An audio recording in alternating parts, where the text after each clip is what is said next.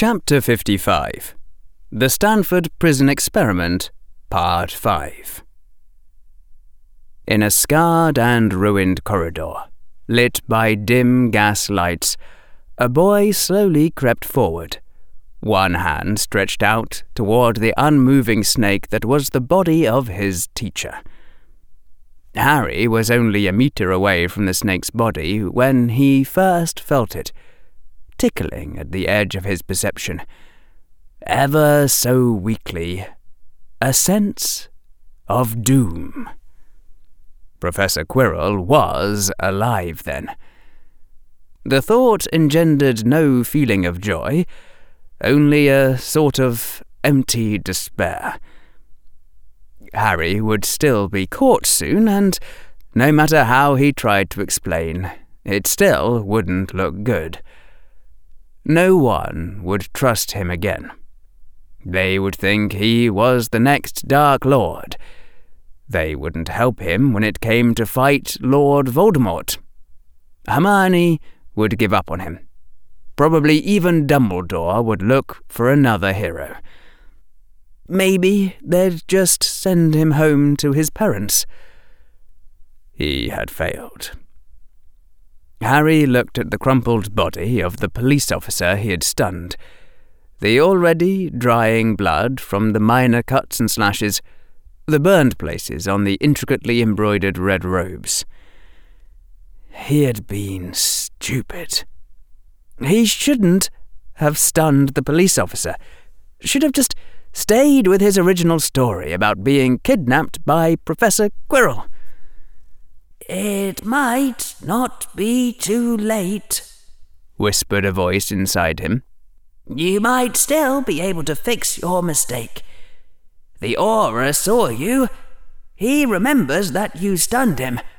But if he were dead, if Professor Quirrell were dead, if Bellatrix were dead, there would be no one to contradict your story. Slowly, Harry's hand started to rise, pointing his wand at the police officer, and. Harry's hand halted. He had a distant sense he was behaving uncharacteristically of himself, somehow. Like there was something he'd forgotten. Something important but he was having trouble remembering what it was exactly. Ah, that was right. He was someone who believed in the value of human life. A sense of puzzlement accompanied the thought. He couldn't quite remember why other people's lives had seemed valuable. All right, said the logical part of him. Why has my mind changed between then and now? Because he was in Azkaban. And he'd forgotten to recast the Patronus charm. Doing anything at all uh, somehow seemed like a tremendous effort, like the thought of action itself was a weight too heavy to lift but it did seem like a good idea to recast the Patronus charm, for he was still able to be afraid of Dementors. And though he couldn't remember what it was like to be happy, he knew that this wasn't it. Harry's hand rose to hold his wand level before him. His fingers took the starting positions. And then Harry paused. He couldn't quite remember what he'd used as his happy thought. That was odd. It had been something very important. He really ought to be able to remember it. Uh, something to do with death? But that wasn't happy. His body was shivering. Azkaban hadn't seemed so cold before, and it seemed to be getting colder even as he thought. It was too late for him. He'd already sunk too far. He'd never be able to cast the Patronus charm now. That may be the dementation talking rather than an accurate estimate, observed the logical part of himself. Habits that had been encoded into sheer reflex, requiring no energy to activate. Think of the Dementor's fear as a cognitive bias and try to overcome it the way you would overcome any other cognitive bias. Your hopeless feelings may not indicate that the situation is actually hopeless. It may only indicate that you are in the presence of dementors. All negative emotions and pessimistic estimates must now be considered suspect, fallacious, until proven valid. If you'd been watching the boy as he thought, you'd have seen a distant, abstract, puzzled frown move across his face below the glasses and the lightning bolt scar. His hand stayed in the starting position for the Patronus charm and did not move. The presence of Dementors interferes with the part of you that processes happiness. If you cannot retrieve your happy thought by mnemonic association on the key of happiness, perhaps you can get at the memory some other way instead. When was the last time you talked to someone about the Patronus charm? Harry couldn't seem to remember that either. A crushing wave of despair swept over him, and was dismissed by the logical part of himself as untrustworthy, external. Not Harry. The dull weight still pressed down on him, but his mind went on thinking. It didn't take much effort to think.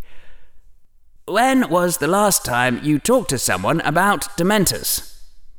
Professor Quirrell had said that he was already able to feel the presence of Dementors, and Harry had said to Professor Quirrell, he'd told Professor Quirrell mm, to hold to the memory of the stars, of falling bodiless through space, like an occlumency barrier across his entire mind.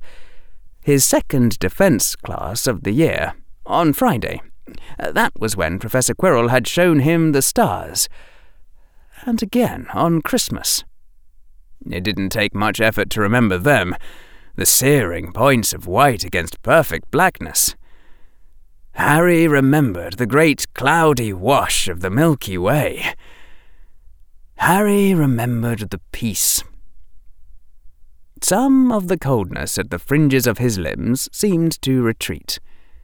There were words he had spoken out loud on the day he had first cast the Patronus charm. His mind could remember the sounds and the speech, even as the feelings seemed distant. I thought of my absolute rejection of death as the natural order. You cast the true Patronus charm by thinking about the value of human life. But there are other lives that are still alive to be fought for. Your life, and my life, and Hermione Granger's lives. All the lives of Earth and all the lives beyond to be defended and protected. Then, the idea of killing everyone. That hadn't been his true self. That had been the dementation talking. Despair was the Dementor's influence. Where there's life, there's hope. The Auror is still alive. Professor Quirrell is still alive. Bellatrix is still alive. I'm still alive.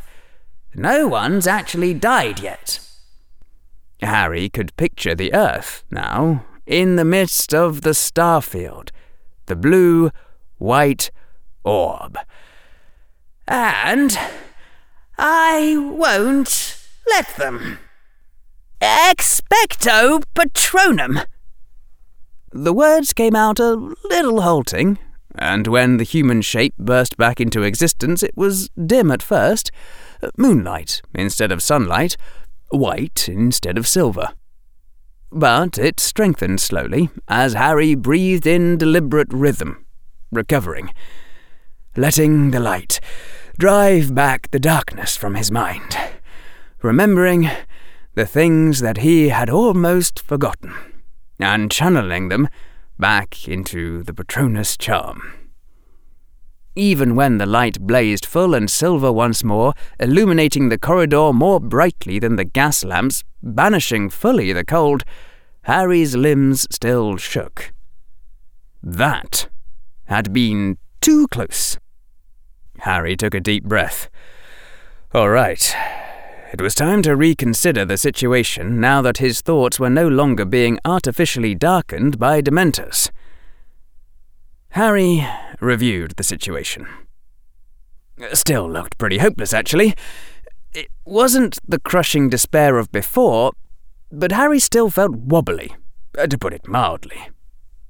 He still didn't dare go dark, and it was his dark side that had the ability to take this level of problem in stride. It was his dark side that would have laughed scornfully at the very concept of giving up just because it lost Professor Quirrell and was marooned in the depths of Azkaban and had been seen by a police officer. The ordinary Harry was not able to take that sort of thing in stride. But there wasn't any option except to keep moving forward anyway. You couldn't get any more pointless than giving up before you'd actually lost. Harry looked around. Dim gas lights lit a corridor of grey metal, whose sides and floor and ceiling were slashed in places, gouged and melted, telling anyone who cared to look that there had been battle here. Professor Quirrell could have repaired it easily enough if he'd.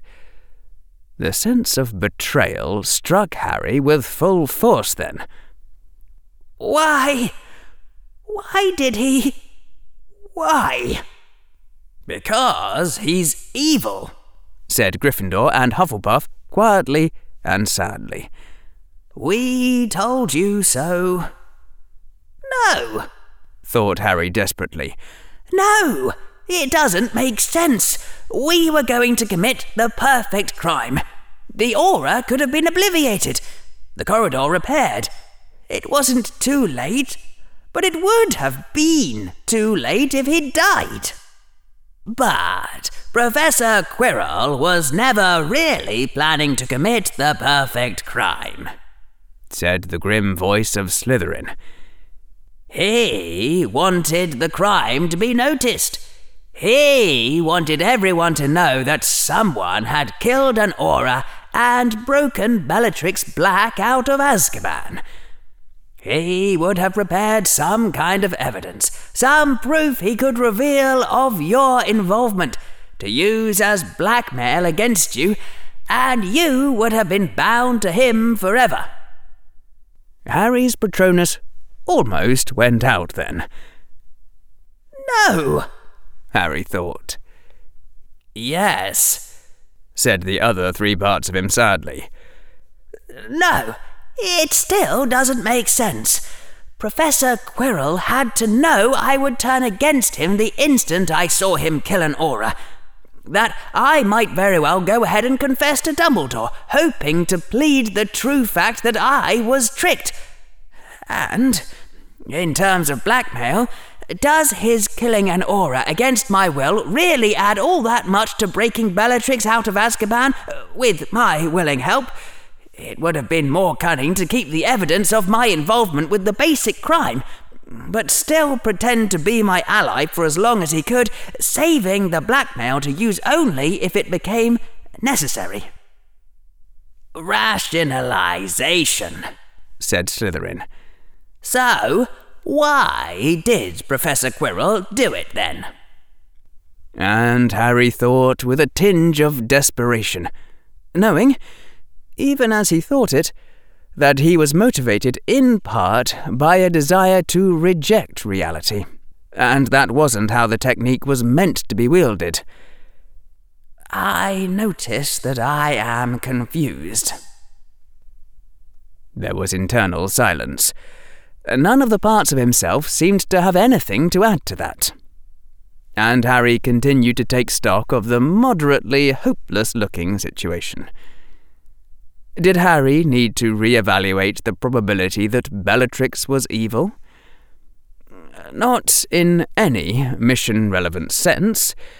It was a given that Bellatrix was currently evil. Whether she was an innocent who'd been made that way by torture and Legilimency and unspeakable rituals, or whether she'd chosen it of her own will, didn't have much bearing on the current situation. The key fact was that while Bellatrix thought Harry was the Dark Lord, she would obey him. That was one resource then. But Bellatrix was starved and nine tenths dead. Oh, I feel a little better now. How strange. Bellatrix had said that in her shattered voice after Harry's Patronus had blazed out of control. Harry thought, and he couldn't have quite said why he thought this. It might have just been his own mind making things up, but it seemed likely that what the Dementors had taken from you long ago was lost forever. But what the Dementors had taken from you recently, the true Patronus charm might give back. Like the difference between emptying a cup and the unused cup fading away. Bellatrix, then, might have got back what she had lost in just the last week or so. Not any happy memories, those would have been eaten years ago, but whatever strength and magic had been drained from her in just the last week, she might have regained. Like the equivalent of getting a week of rest, a week to build up her magic again. Harry looked at Professor Quirrell's snake form. Maybe enough for an innervate? If awakening Professor Quirrell was, in fact, a smart thing to do. Some of the despair came back to Harry then. He couldn't trust Professor Quirrell, couldn't trust that reviving him would be wise, not after what had just happened. Steady, Harry thought to himself and looked at the crumpled form of the Auror. Bellatrix might also be able to manage a memory charm. That could be step one, anyway. It wasn't exactly getting everyone safely out of Azkaban, and the Aurors would know afterward that something strange had happened. They might suspect Bellatrix's body and perform an autopsy, but it was a step. And would it be all that hard to get out of Azkaban? If they could get to the top of Azkaban quickly enough, before the Auror was supposed to report back in, before anyone noticed him missing, then they could just fly out through the hole Professor Quirrell had made and get far enough away from Azkaban to activate the portkey Harry already had in his possession. Both Professor Quirrell and Harry had portkeys, and both were powerful enough to transport two humans plus or minus a snake. As with their doubly concealed departure from Mary's room, Professor Quirrell had put enough safety margin in his plans to impress even Harry. Bellatrix could carry Professor Quirrell's snake form, which Harry dared not touch or levitate. Harry turned and strode quickly toward where Bellatrix was waiting on the stairs. He could feel his spirits reviving a little. It was starting to look like a good plan, and there was no time to waste in going about it. What to do with Professor Quirrell, or for that matter, Bellatrix, after the portkey took them to where they were supposed to hand Bellatrix over to the psychiatric healer? Uh, well, Harry could work that out along the way. Harry would probably have to bamboozle the healer into doing something, which was going to take one hell of a bamboozling, and Harry wasn't even sure what he wanted done. But he and Bellatrix had to get moving now. The main problem Harry saw, as he quickly ran the whole process forward in his imagination, would come when they reached the roof.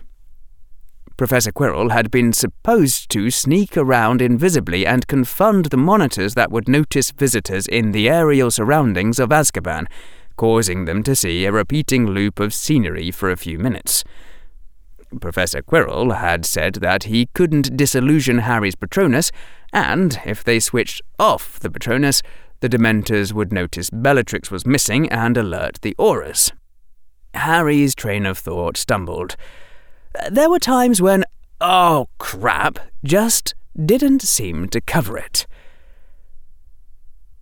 Lee's hands were sure, despite the adrenaline, as he unlocked the bars on the vanishing cabinet that linked Azkaban to a well guarded room in the interior of the Department of Magical Law Enforcement.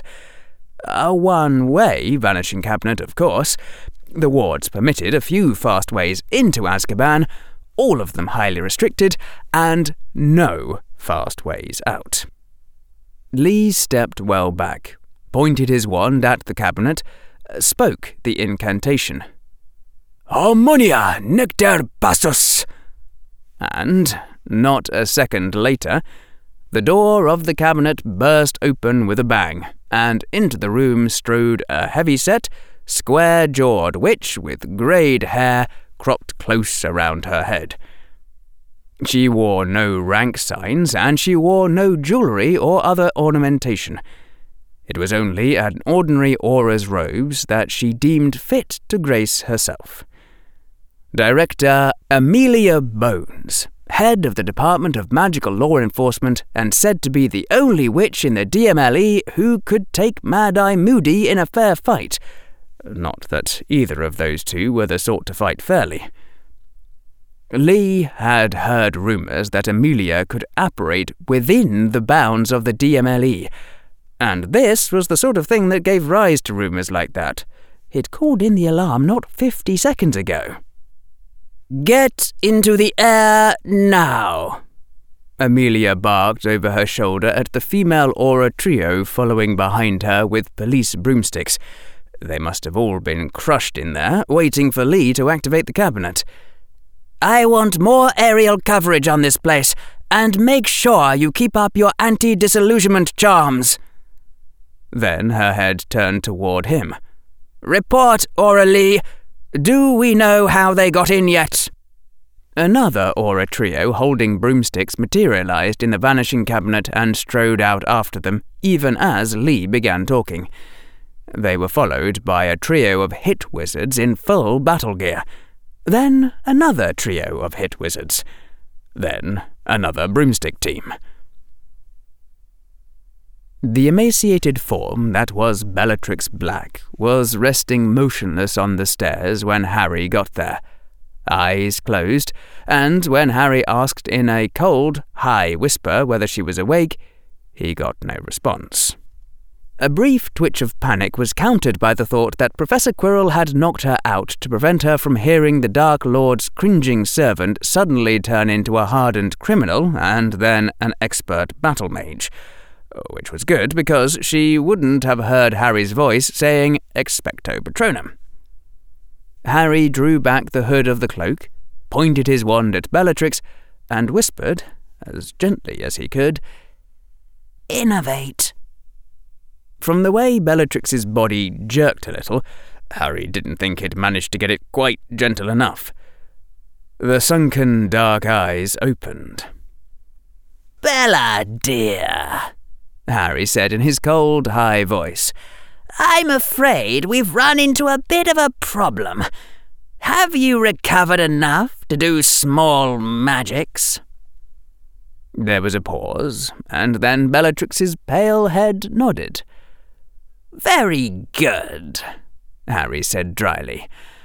I won't ask you to walk unaided, Bella dear, but I'm afraid you must walk. He pointed his wand at her. Wingardium Leviosa. Harry kept the flow of force down to something he could sustain for a while, and it was still probably lifting two thirds of her current body weight. She was thin. Slowly, as though for the first time in years, Bellatrix Black pushed herself to her feet.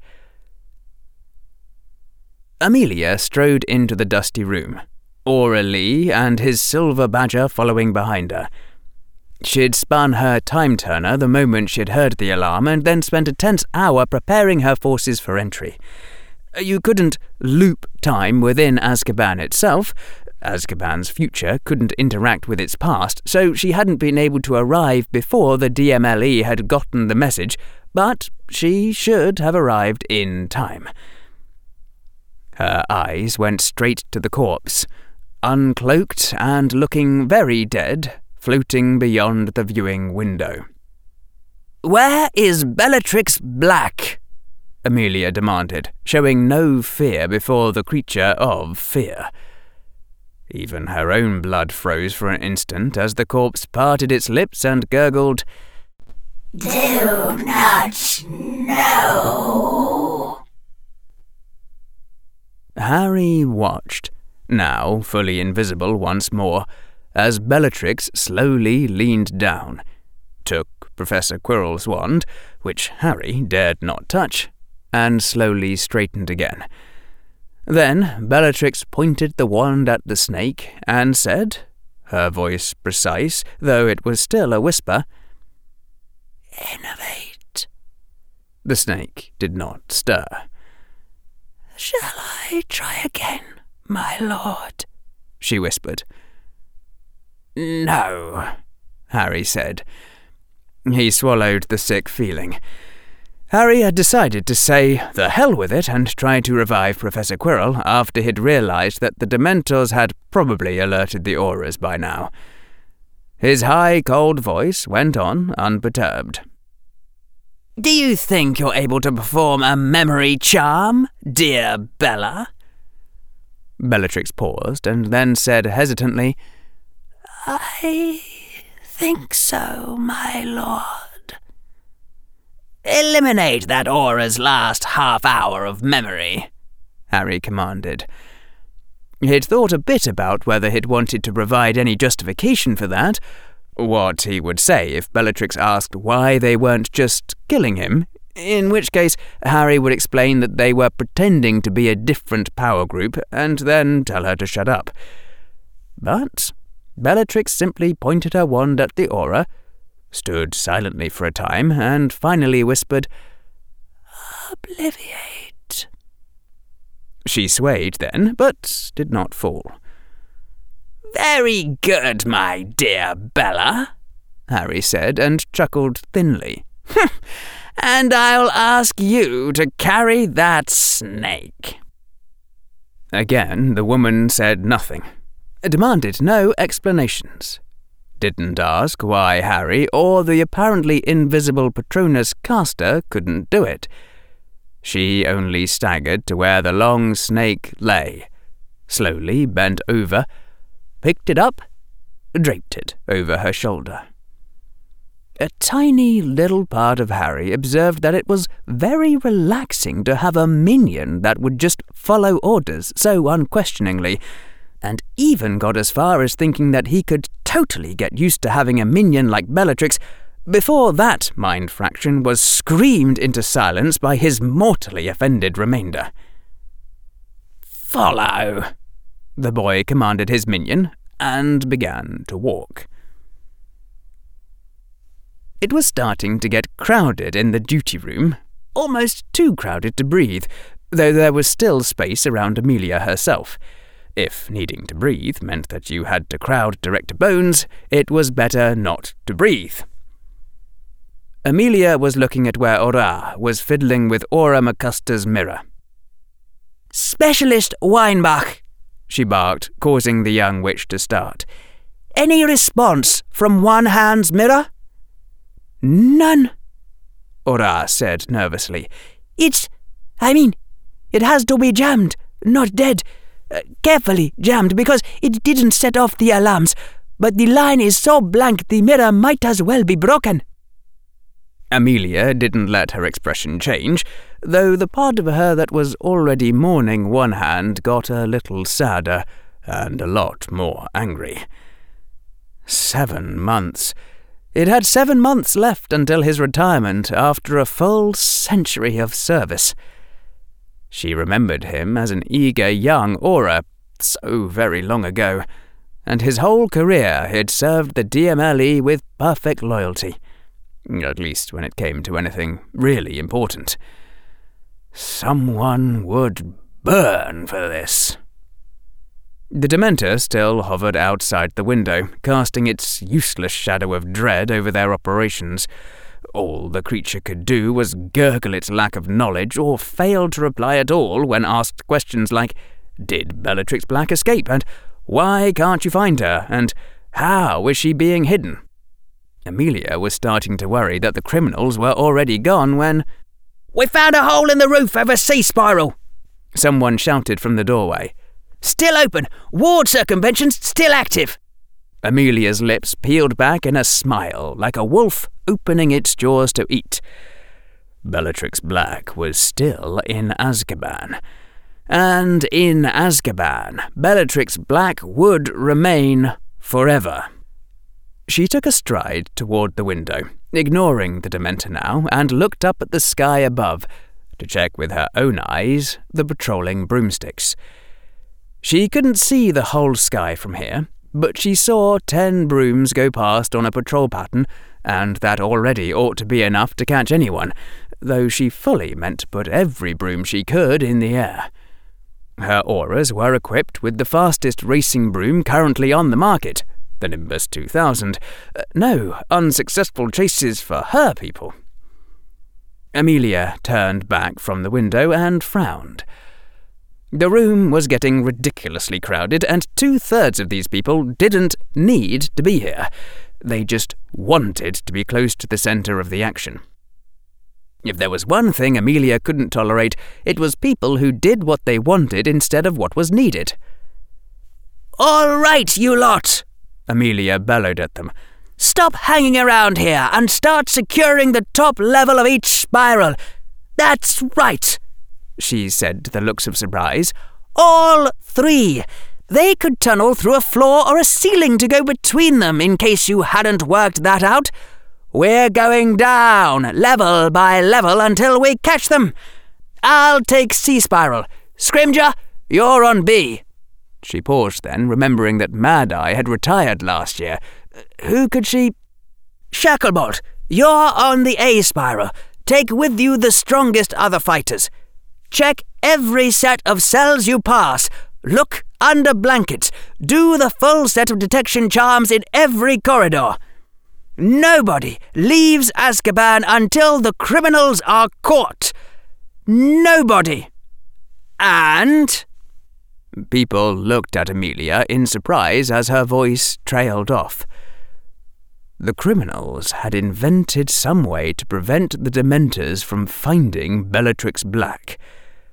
That ought to have been impossible. It chilled her blood, contemplating that. It was like. Amelia took a deep breath and spoke once more, in a voice of steel command. And when you catch them, make bloody sure they're the real criminals and not our own people forced to take polyjuice. Anyone behaves oddly, check them for the Imperius curse. Keep each other in sight at all times. Don't assume an Auror uniform is friendly if you don't recognize the face. She turned to the communication specialists. Tell the broomsticks if one of the brooms peels off for no reason, Half of them are to hunt it down while the rest keep patrolling. And change the harmonics on everything changeable. They may have stolen our keys. Then back to the rest of the room. No Auror is above suspicion unless they have no family left to threaten. She saw it. The cold looks that came over the older faces. Saw some of the younger Aurors flinch and knew that they understood. But she said it out loud just to be sure. We're fighting the old wizarding war today, everyone. Just because you know who is dead doesn't mean the Death Eaters have forgotten his tricks. Now, go! Harry walked in silence through the gaslit grey corridor invisible beside Bellatrix and the silver shape following them, trying to think of a better plan. At first, when he'd realized that the Aurors probably knew already, and that, moreover, Professor Quirrell wasn't waking up, his thoughts had frozen up there for a second, and then stayed frozen, even as he'd gotten himself and Bellatrix heading downward to buy as much time as possible the Aurors, Harry figured, would start at the top and move down, level by level. The Aurors could afford to move slowly and securely. They knew their prey had no way out. Harry hadn't been able to think of any way out. Until Harry had said to himself, Well, if it was just a war game, what would General Chaos do? From which an answer had flowed instantly. And then Harry had thought, But if it's that easy, why hasn't anyone broken out of Azkaban before? And after he'd realized the possible problem, Fine. What would General Chaos do about that? Whereupon General Chaos had come up with an amendment to his first plan. It was. It was. The most insanely Gryffindor thing Harry had ever. So, now he was trying to think of a better plan and not having much luck. Picky, picky, picky, said Gryffindor. Who was complaining about not having any plan one minute earlier? You should be glad we came up with anything at all, Mr. Now We're Doomed. My lord, Bellatrix whispered haltingly as she navigated the next flight of stairs downward. Am I going back to my cell, my lord? Harry's brain was distracted, so it took him that long to process the words, and then another moment to process the horror, while Bellatrix continued speaking. I would, please, my lord. I would very much rather die, her voice said, and then, in a smaller voice, a whisper that was barely there, but I will go back if you ask it of me, my lord. We're not going back to your cell, hissed Harry's voice on automatic. Nothing of what he felt was allowed to reach his face. Um, said Hufflepuff. Did you seriously just think you ought to work for me? I would appreciate you. A stone would respond to that kind of loyalty, Harry thought even if I'm only getting it by mistake. I can't help but. She's the Dark Lord's loyal killer and torturer, and the supposed reason she's loyal is because an innocent girl was broken into pieces and used as raw material to make her, said Hufflepuff. Did you forget? If someone shows me that much loyalty, even by mistake, there's a part of me that can't help but feel something. The Dark Lord must have been. Evil doesn't seem like a strong enough word. He must have been empty to not appreciate her loyalty, artificial or not. The better parts of Harry didn't have much to say to that. And that was when Harry heard it. It was faint and it grew louder with every step they took. A woman's voice, distant, indistinct. His ears automatically strained to make out the words. Please, don't. Didn't mean. Don't die. Then his brain knew who he was hearing, and in almost the same moment, figured out what he was hearing. Because Professor Quirrell wasn't there to keep the silence any more, and Azkaban was not, in fact, silent. Faint the woman's voice, repeating, No, I didn't mean it. Please don't die. No, I didn't mean it. Please don't die. It got louder with every step Harry took. He could hear the emotion in the words now the horror, the remorse, the desperation of. No, I didn't mean it. Please don't die. The woman's worst memory, rehearsing over and over again. Oh, I didn't mean it. Please, don't die. The murder that had sent her to Azkaban. No, I didn't mean it. Please, don't die. Where she was sentenced by the Dementors to watch whoever she'd killed die and die and die in an infinite repeating loop. Though she must have been put in Azkaban recently from the amount of life left in her voice. The thought came to Harry then that Professor Quirrell had passed those doors, heard those sounds, and given not the slightest sign of disturbance. And Harry would have called it a positive proof of evil, if Harry's own lips hadn't remained silent in the presence of Bellatrix, his breathing regular, while something inside him screamed and screamed and screamed. The Patronus brightened, not out of control, but it brightened with every step Harry took. It brightened further as Harry and Bellatrix descended the stairs. She stumbled, and Harry offered her his left arm, thrust outside the cloak, braving the sense of doom from being that close to the snake draped around her neck. There was a surprised look on her face, but she accepted it and said nothing. It helped Harry, being able to help Bellatrix, but it wasn't enough. Not when he saw the huge metal door in the centre of that level's corridor. Not when they came closer, and the woman's voice fell silent, because there was a Patronus near her now and she wasn't reliving her worst memory any more. Good, said a voice inside him. That was step one.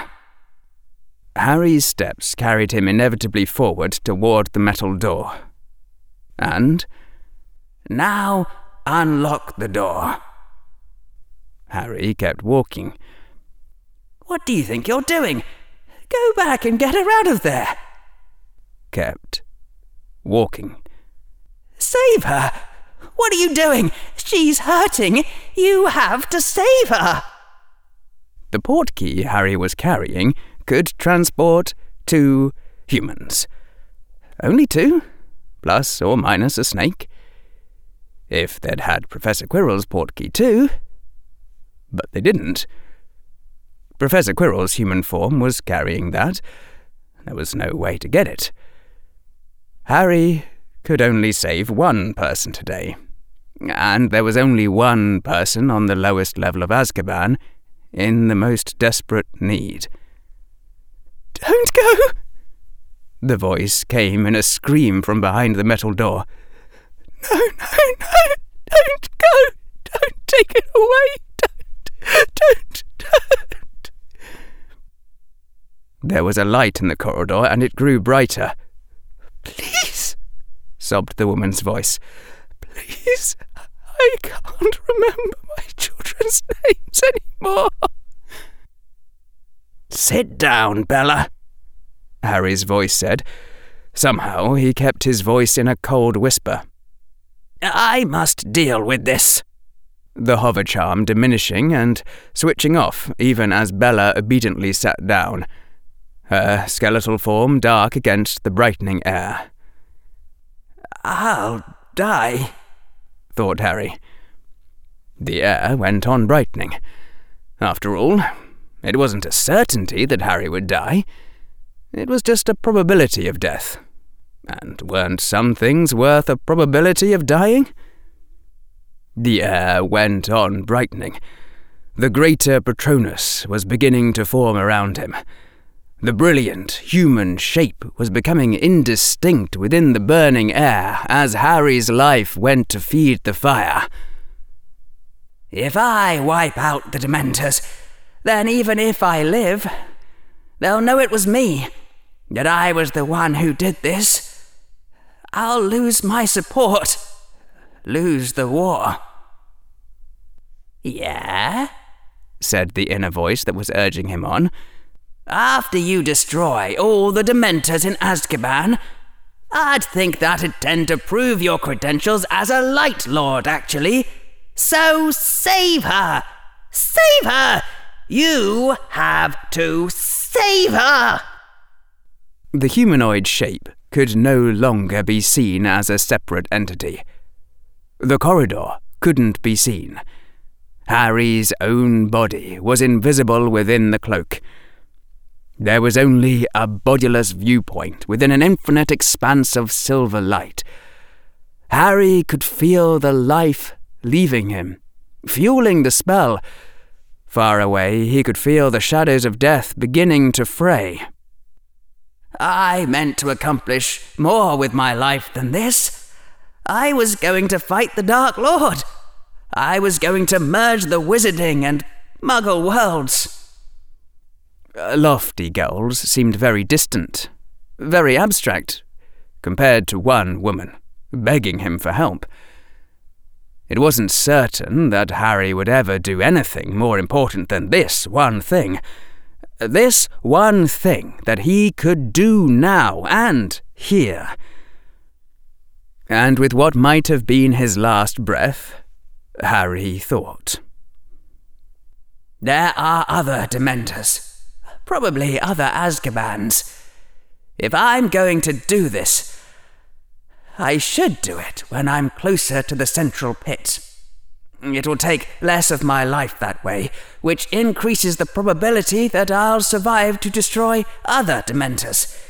Even assuming this is the optimal thing to do, if there's a right time and place to do this, it isn't now and here. It isn't now and here. What? said the other part of him indignantly as it searched for a counter argument that didn't exist. Slowly, the light died back down as Harry concentrated on that one indisputable fact the one obvious truth that they weren't in the optimal place. The time couldn't be now. Slowly, the light died back down. Part of Harry's life flowed back into him. Part had been lost as radiation. But Harry had enough left to stay on his feet and keep the silver human shape bright. And when his wand arm raised and his voice whispered, Wingardium Leviosa, the magic flowed obediently out of him and helped Bellatrix to her feet. For it wasn't his magic he had expended. It had never been his magic that fueled the Patronus charm. I swear, Harry thought, breathing as regularly as he could in Bellatrix's presence, while tears streamed down his invisible cheeks. I swear upon my life and my magic, and my art as a rationalist. I swear by everything I hold sacred and all my happy memories. I give my oath that some day I will end this place. Please, please, may I be forgiven. And the two of them walked on as a murderess's voice screamed and begged someone to come back and save her. There should have been more time. There should have been a ceremony for Harry's sacrifice of that piece of himself. But Bellatrix was beside him, and so Harry just had to keep on walking without a pause, saying nothing, breathing evenly. So Harry walked on, leaving a piece of himself behind. It would dwell in this place and time forever, he knew. Even after Harry came back some day with a company of other true Patronus casters and destroyed all the Dementors here, even if he melted the triangular building and burned the island low enough that the sea would wash over it, leaving no trace that such a place as this had ever once existed. Even then, he wouldn't get it back. The flock of luminous creatures stopped staring downward and began patrolling the metal corridor as if nothing had happened.